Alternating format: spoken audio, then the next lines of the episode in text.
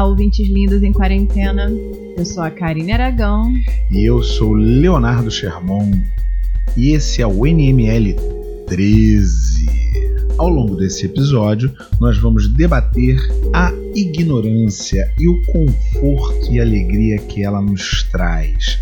E vamos também conversar sobre as dificuldades que nós vivemos quando nós abraçamos com muita força a ignorância, além de as dificuldades de viver na realidade quando a verdade aparece de maneira dura. Vamos mergulhar? Vamos embora.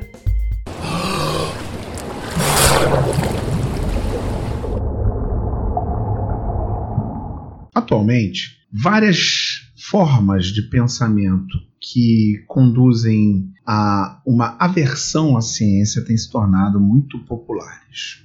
Além disso, ideias como zoeira never ends e congêneres têm sido bastante populares nas redes sociais. Muitas dessas formas de ver a vida, de ver o mundo, podem ser classificadas como ignorância. Sendo assim, Karine Aragão, eu te pergunto: essas pessoas que pensam dessa maneira, que se colocam dessa forma, elas estão mais felizes do que as outras? Elas estão vivendo de uma maneira mais tranquila, mais confortável? Em suma, ignorância é uma bênção?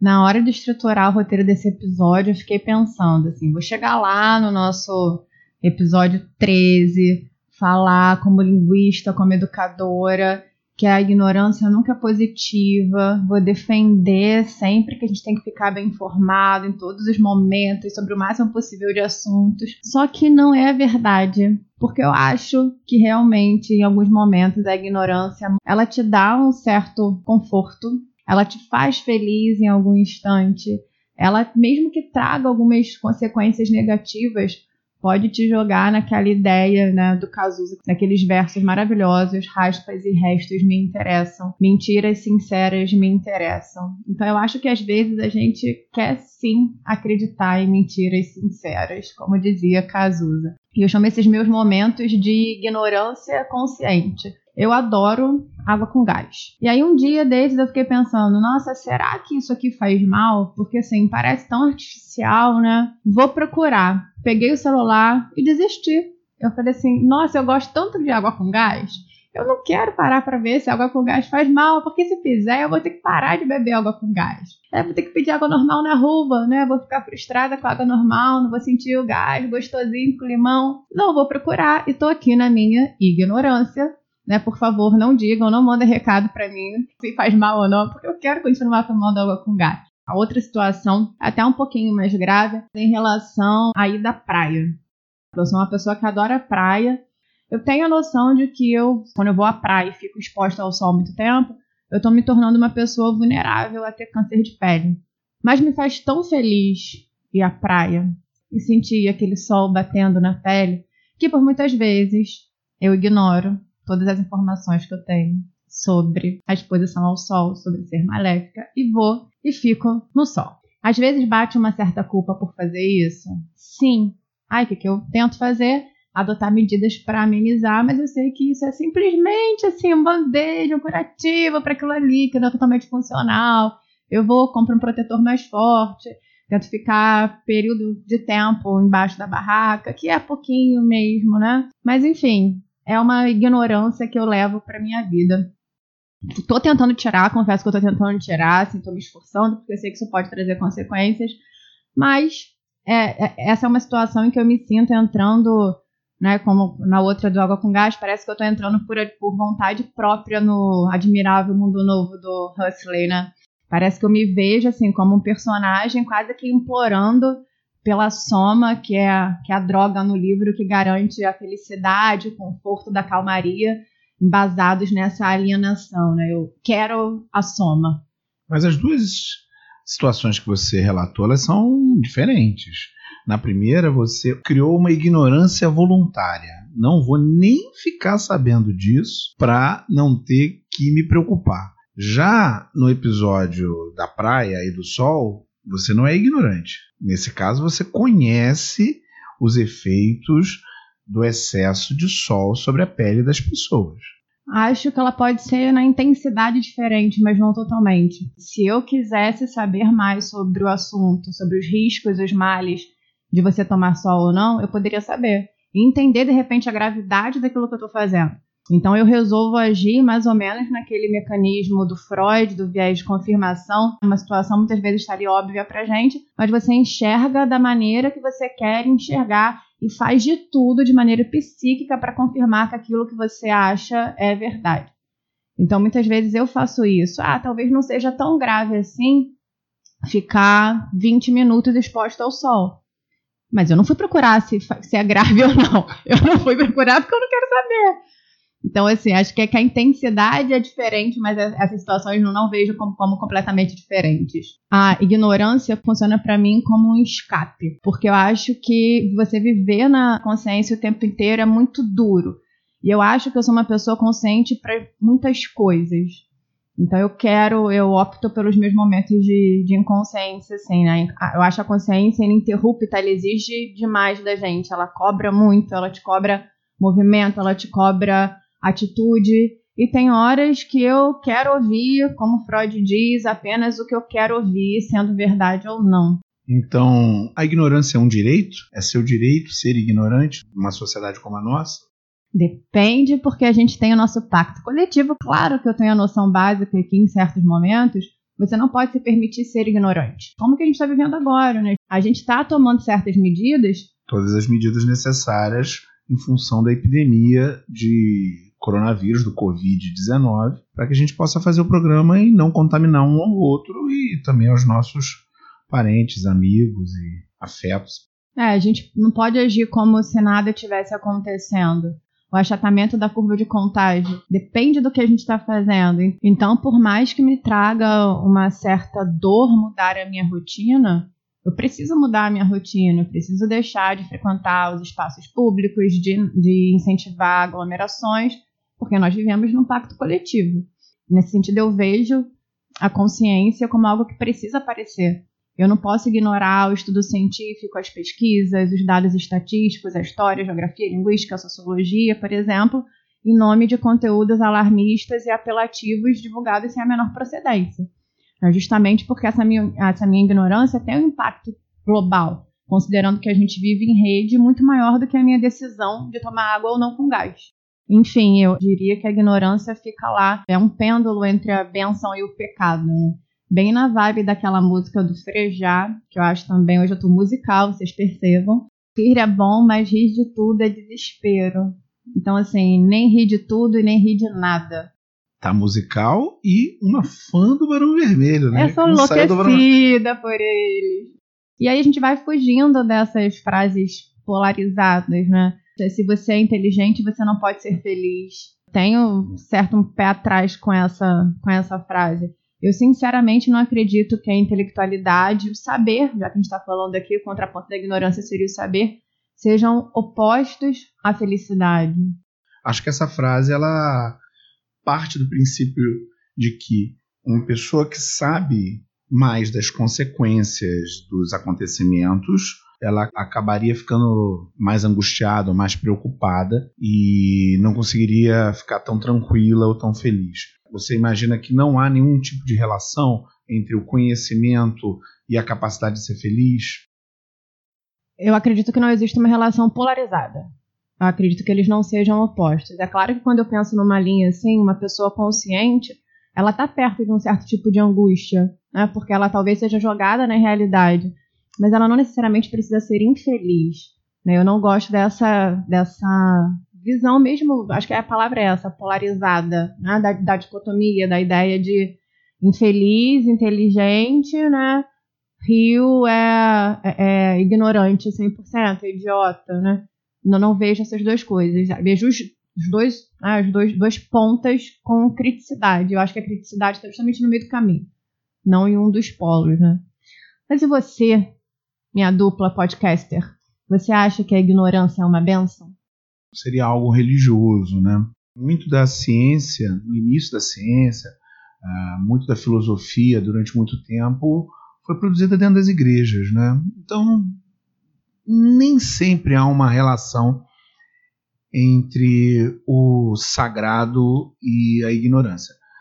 Ainda que, hoje em dia, infelizmente, algumas religiões tenham sido adaptadas para manutenção da ignorância, como essas religiões nos Estados Unidos que são terraplanistas ou que desafiam Darwin, falando que a teoria darwinista, né, a visão darwinista estaria equivocada, não está, e seria correto a gente pensar em termos criacionistas. Mas considerando a questão em si, é positivo ser ignorante? Eu acho que a ignorância é confortável. É, por dois motivos. O primeiro é aquele que a gente estava aqui conversando é, na pergunta que eu te fiz. Quem estuda muito, quem se aprofunda muito nos temas, acaba entrando em contato com aspectos não tão favoráveis daquele determinado campo que se está estudando. Se eu começo a estudar aviação, aviação civil, aeronáutica e todos, tudo que envolve isso, vai chegar um momento em que eu começo a entrar em contato com todos os problemas que podem acontecer em um voo. E aí é possível que eu já não entre num avião tão tranquilo, tão calmo. Sendo assim, a ignorância pode me trazer um conforto. O Raul Seixas tem uma música interessante, não é só você que cita, não. viu, viu? Muito musical é, esse podcast. Que é só para variar, que foi gravada pelo Barão Vermelho também. Ah, gente, hoje é dia de Barão Vermelho. E o Só Pra Variar, ele tem um momento lá que ele diz assim na música: Por que, que eu não nasci burro?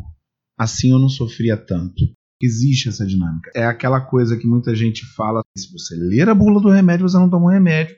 Tamanha a, a quantidade de recomendações e problemas que podem dar ao tomar um determinado medicamento. Então, de fato, eu vejo que a ignorância tem um caráter de conforto, que não é só esse, existe um outro caráter de conforto, que é uma espécie de preservação da nossa motivação. Tem uma frase famosa de livro de autoajuda, é atribuída a um dramaturgo, cineasta francês, poeta, chamado Jean Cocteau. Ele disse: Ele não sabia que era impossível, foi lá e fez. Ou seja, o fato de você não conhecer as dificuldades e os impedimentos para alguma tarefa é uma benção na medida em que é possível assim evitar os problemas e avançar.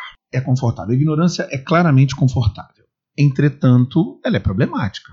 Não precisa ser um gênio para entender as dificuldades é, de uma pessoa ao se deparar com a realidade e negar a realidade. De fato, é difícil lidar. A realidade é muito dura, muitas vezes é cruel e é mais fácil a gente ficar no mundo da imaginação, no mundo que não é exatamente aquilo que está acontecendo. Eu lembro sempre daquela cena do Matrix. Você que tem pouca idade, por favor, oh.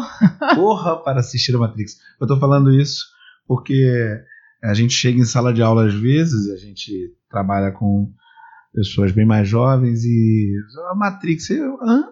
Só que Matrix foi um enorme sucesso.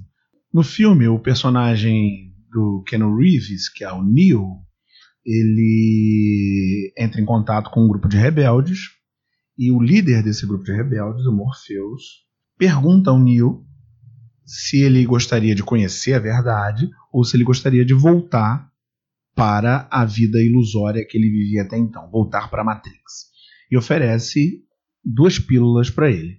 Ou ele escolheria a azul, que faria com que ele voltasse à vida ilusória dele, ou a vermelha, que aí sim ele ia conhecer a verdade por trás daquilo que ele vivia. E aí o filme continua. Esse é no primeiro filme da trilogia. A gente tinha a opção de repartir, não, metade de cada uma, metade azul, metade vermelha. Ai, Resolvia. Viver um pouquinho na ilusão. É, aquela, só aquela ignorânciazinha do escape, só pra vida ficar um pouco mais leve, mas, obviamente, não negando, né? Tudo Essa seria a sua opção? Não sei, não me faça a pergunta agora se você responder. continue, continue. Não, quero saber. Essa seria a sua opção? Talvez, talvez. Talvez essa seja a nossa opção. Porque é muito difícil viver com os pés no real, a gente se torna uma pessoa dura, porque o real efetivamente é aquilo que não está funcionando, é aquilo que tem problema, é aquilo que traz dificuldade o tempo todo. E aí, viver considerando tudo isso sem ter nenhuma ilusãozinha na cabeça é muito complicado, é muito difícil. E você vai se tornar uma pessoa um pouco solitária, porque vai afastar um grande número de pessoas que não estão interessadas nessa vida mais cruel, estão mais interessadas em se engajar em qualquer tipo de ilusão que possa permitir mais leveza no dia a dia. E é curioso quando a gente observa assim, esses comentários, esses exemplos que a gente trouxe, porque o Admirável Mundo Novo do Huxley é, é lá de 1932. O Matrix foi em 1999. Então, assim, a gente tem uma linha temporal e hoje, em 2020, a gente ainda está discutindo isso, é porque realmente faz parte da nossa essência, né? Esses dilemas entre o saber e a ignorância e quais são as benesses e os malefícios desses dois lados, né? E tentar esse equilíbrio, será que tem? Será que a gente acha? Acho que são, são esses, esses dilemas que realmente nos constituem. E nesses dilemas é que a gente se pergunta: e agora, José? E agora, José? Nós estamos aqui falando que a ignorância tem lá as suas partes, se não positivas, mas algum, algum lado confortável, algum lado interessante, principalmente com relação a manter a nossa calma e a nossa é, motivação e talvez permitir que a gente continue realizando algumas atividades que nós não manteríamos caso a gente embarcasse numa, num estudo profundo sobre aquela determinada atividade. E por outro lado, estamos também reconhecendo que a ignorância é um problema seríssimo e que traz consequências terríveis. A pergunta que eu te faço, Karine Aragão, é como se informar e se aprofundar nos temas e aprender sem cair numa visão limitante da nossa vida? Como ampliar a profundidade do conhecimento sem entrar num desespero? Como deixar de ser ignorante sem descambar para o alarmismo? Como é que você faz? Eu diria que nesse sentido, cuidar do nosso processo informacional é uma chave de pensamento. Você estava dando exemplo na, da bula na sua fala, e isso é uma frase muito comum, né? Se eu, se eu ler a bula de remédio, eu não vou tomar remédio porque são tantos os efeitos colaterais possíveis que o meu problema é melhor do que o efeito colateral. Só que eu acho que o problema, a questão aí é a gente pensar o que, que a gente faz com essa informação. E por isso que eu acho que o tempo aí é algo fundamental. Porque eu não vou ler a bula com pressa, e aí é claro que vai me impactar mais aqueles problemas que estão ali com os efeitos colaterais. Mas se eu for ler a bula com calma, né, observando tudo, quais, são é, o que, que, pode acarretar esses problemas colaterais e todo aquele universo que de repente a gente cria um pânico generalizado, né, minha leitura mais calma e serena vai evitar a histeria. Então eu acho que a gente mesmo verticalizar, eu diria, esse processo informacional, em vez de querer, né, assim, beber da aceleração do tempo, que é uma expressão que a gente já usou aqui muitas vezes e que é fácil da gente sentir que é querer dar conta de muitas coisas ao mesmo tempo, a gente acaba passando por um processo informacional superficial. E eu acho que a histeria, o pânico se coloca aí. Não tem como a gente esquecer, né, deixar de fora o coronavírus, porque a gente está nesse momento que a gente está tentando entender o que a gente pode fazer de melhor para amenizar os, os males da pandemia. Se eu, por exemplo, pesquisar sobre o assunto, vou saber que não faz sentido nenhum estocar máscara em casa ou comprar máscara e sair, porque né, a máscara é para deixar principalmente para as pessoas que já foram diagnosticadas. Existe todo um processo informacional que me permitiria não descambar para a histeria. Tem uma coisa maravilhosa acontecendo, maravilhosa no seu no interesse que me que desperta, porque ela na verdade é uma ação imbecil e que gera é, problemas para as pessoas. Em vários países, e aqui no Brasil também um pouco, mas em vários países as pessoas saíram correndo para comprar papel higiênico. Então tem um monte de foto nos Estados Unidos, na Itália, daqueles supermercados enormes, prateleiras vazias de papel higiênico, as pessoas brigando pelo papel higiênico. E aí não dá para entender, porque o, coronavírus não tem a ver com isso. Fui pesquisar o que tinha a ver o coronavírus, o Covid-19, com o papel higiênico. Então tem um sujeito que trabalha desmistificando boatos da internet, em que ele afirma que houve no Japão uma, uma circulação de uma informação que dava conta de que a máscara usa o mesmo papel que é utilizado para fazer papel higiênico. Então, como estava se fabricando muitas máscaras, haveria uma escassez de papel higiênico, uma vez que o papel higiênico seria todo utilizado para fazer as máscaras. O que é uma bobagem, não tem nada a ver uma coisa com a outra. O que levou à falta do papel higiênico, todo mundo saiu comprando papel higiênico e trocando em casa. Aí vai faltar, é óbvio que vai faltar. Se todos passassem a manter a compra dentro do limite normal, não faltaria nada. Né? Então é exatamente no caminho do que você está falando aí. Gente, ser humano precisa ser estudado ainda. Ser humano é? é inviável, já dizia Milor Fernandes. Ai, gente, eu aqui me debatendo para acreditar no ser humano. Mas, além dessa questão do tempo, sempre que eu vou conversar sobre essa palavra ignorância, eu me lembro de um texto a que eu tive acesso na faculdade ainda, só que esse texto me marcou muito, que ele é escrito pelo Jacques Rancière, que é um pedagogo francês. E tem uma parte que ele vai cunhar um conceito que é o mestre ignorante. Né, esse conceito realmente me toca muito, porque ele fala da importância também da gente ignorar certas coisas. Ignorar no sentido de ter a humildade de saber que, de ter a consciência que seu saber sempre pode ser complementado.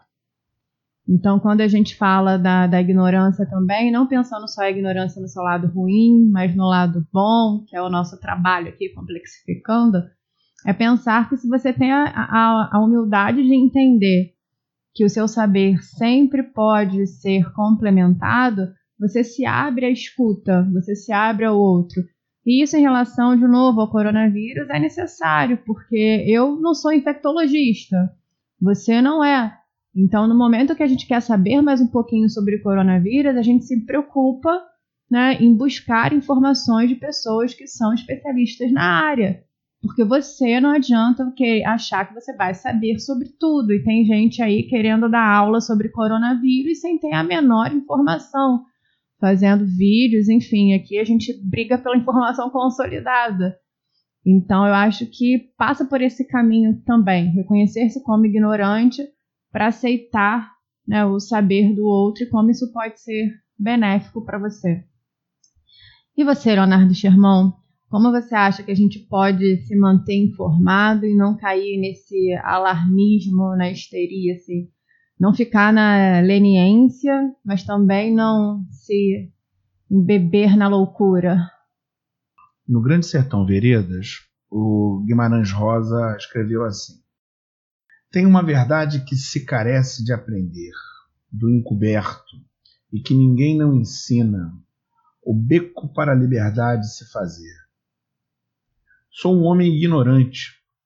Mas me diga o Senhor, a vida não é coisa terrível?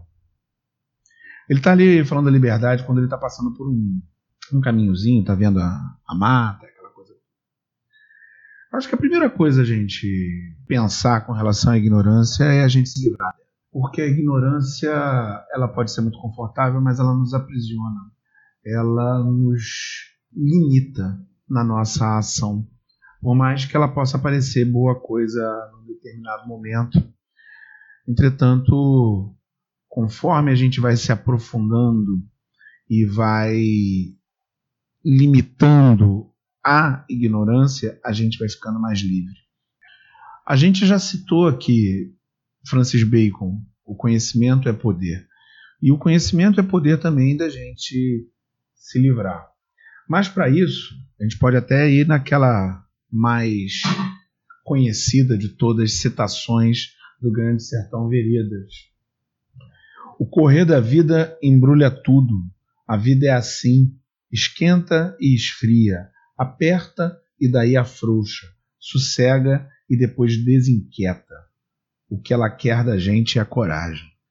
Riobaldo está certo, porque, volto a dizer, se por um lado a ignorância é confortável, por outro a gente tem que ter coragem para abandonar esse quentinho do conforto trazido pela ignorância e ir gradativamente galgando todo o conhecimento necessário para a gente chegar à liberdade e aí sim um novo conforto, se é que é possível, mas um conforto em que a gente tenha total condição de agir e de operar em todos os momentos que a vida exige da gente, sem ilusões, sem cair na, no desespero, sem se acreditar é, com má sorte ou com boa sorte ou qualquer coisa assim. Né? É duro, é duro, é cruel também. Mas, por outro lado, é melhor ter todas as informações na mão e fazer a melhor opção com, por conta dessas opções, em vez de se esconder e viver num mundo de ilusões. Talvez o caminho para todos nós seja recorrendo a uma ideia muito mais antiga do que a do Guimarães Rosa, talvez o que seja bom e importante para todos nós é a gente sair da caverna e parar de ficar apenas tirando as nossas conclusões a partir das sombras. E nesse momento eu decido que a próxima vez que eu for à praia eu vou ficar embaixo da barraca, tá bom, gente? Chegando ao fim desse episódio, vamos abrir as garrafas para ler as mensagens que vocês mandaram para gente. A primeira mensagem que a gente vai ler aqui é do Rômulo Freitas, que chegou sobre o nosso último episódio, que perguntava se procrastinação é uma benção. E o Rômulo mandou a seguinte pergunta pra gente. Karine Leonardo, vocês acreditam que a gente procrastina só o que a gente não gosta? E aí, Leonardo, o que, que você acha? A gente não procrastina só o que a gente não gosta, não a gente procrastina muitas outras coisas. Porque procrastinar é um sentimento. É claro que o que a gente não gosta, a gente vai procrastinar com, com mais frequência, talvez. Entretanto, a gente procrastina também o que a gente tem medo. E às vezes a gente tem medo de alguma coisa que a gente gosta. A gente procrastina aquilo que é muito complexo. E às vezes algo que a gente gosta é muito complexo. Então a gente não procrastina só o que a gente não, a gente não gosta, não.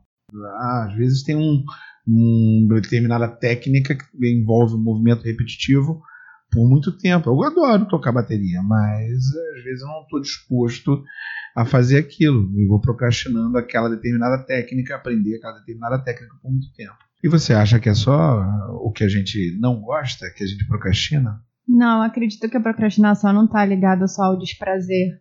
Mas essa questão que, inclusive, a gente levantou no, no episódio sobre o medo, sobre aquela sensação de vulnerabilidade a partir do que você não conhece. Você vai começar uma atividade nova, de repente ela vai te trazer sensações que são desconhecidas e você, por medo, procrastina para começar aquilo ali. Então acho que tem vários pontos aí ligados à procrastinação. É claro, né? Eu acho que a gente pode botando como pesos e medidas, a gente vai afastando de repente alguma situação pra gente que causa mais desprazer. Isso eu volto a falar a questão dos, dos exercícios físicos, que eu acho que é uma narrativa muito comum. De repente, se você gosta de fazer exercícios físicos, mas está cansado, e aí vai rolar uma procrastinação, mas de repente menor do que a quem não gosta, do que detesta exercícios físicos. Então tem uma pontinha de prazer e desprazer aí, mas eu não vejo ela como a única resposta. Como nada na vida, né? Nada na vida é uníssono. Filosofei aqui. Um outro comentário interessante veio da Isabela Soares a respeito do NML 10, em que a gente tratava das questões a respeito do autor e da obra, se o caráter de um autor influencia a apreciação que a gente tem da obra, né? influencia a importância da obra para a gente. E ela levantava as questões referentes ao texto Negrinha, do Monteiro Lobato. Monteiro Lobato uma figura muito controversa no Brasil. Ele era muito famoso já na época dele, né? a partir do Sítio do Pica-Pau Amarelo, principalmente. E depois, quando isso foi para televisão, nos anos 80, isso explodiu de uma maneira gigantesca, né? E hoje quase todo mundo aqui no Brasil conhece Monteiro Lobato, principalmente por conta dessa obra que teve duas versões na televisão. Ela fala de um texto, Negrinha, que recentemente foi alvo de uma retirada das escolas por conta do caráter racista do Monteiro Lobato. E o que ela afirma é que, no caso do Monteiro Lobato, isso é interessante, pois, se por um lado Negrinha e demais, as demais obras do Monteiro Lobato, e ele próprio, era uma figura muito cheia de problemas no racismo, uma figura racista, é, eugênica, e que isso transparecia nas obras, por outro, esse texto em especial, ele pode ser utilizado como uma forma de analisar o pensamento escravocrata existente no Brasil nos anos posteriores ao fim da escravidão. Então, queria agradecer a Isabela e fica aí a sugestão de análise desse texto do Monteiro Lobato. E para a gente fechar, tem uma mensagem barra notícia muito legal que a Grace, uma amiga, contou para gente que ela escuta nosso podcast normalmente pelo iTunes e aí ficou um tempinho sem ouvir, estava ocupada. Aproveitem, gente, essa quarentena para colocar os episódios do NML Podcast em dia, tá?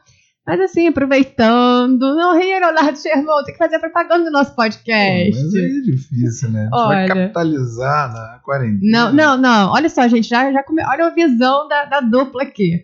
É, e aí ela falou que escuta pelo iTunes. Quando ela entrou, algumas semanas depois, no Spotify, o Spotify ficou piscando lá podcast recomendado, podcast recomendado. Então a gente achou muito bacana isso, porque foi de, foi de maneira completamente orgânica. E a gente ficou feliz e queria dividir isso com vocês. Que a gente possa cada vez mais estabelecer diálogos para complexificar a nossa vida. E se você quiser continuar dialogando com a gente, vocês podem nos achar nas nossas redes, nosso YouTube e Facebook, Nadando na modernidade líquida, nosso Twitter na líquida e nosso Instagram, NML Podcast. ou nas nossas redes pessoais, Karine Aragão Escritora. Leonardo Sherman, Léo Sherman, fala com a gente. Tchau, gente. Até semana que vem. Valeu, até semana que vem.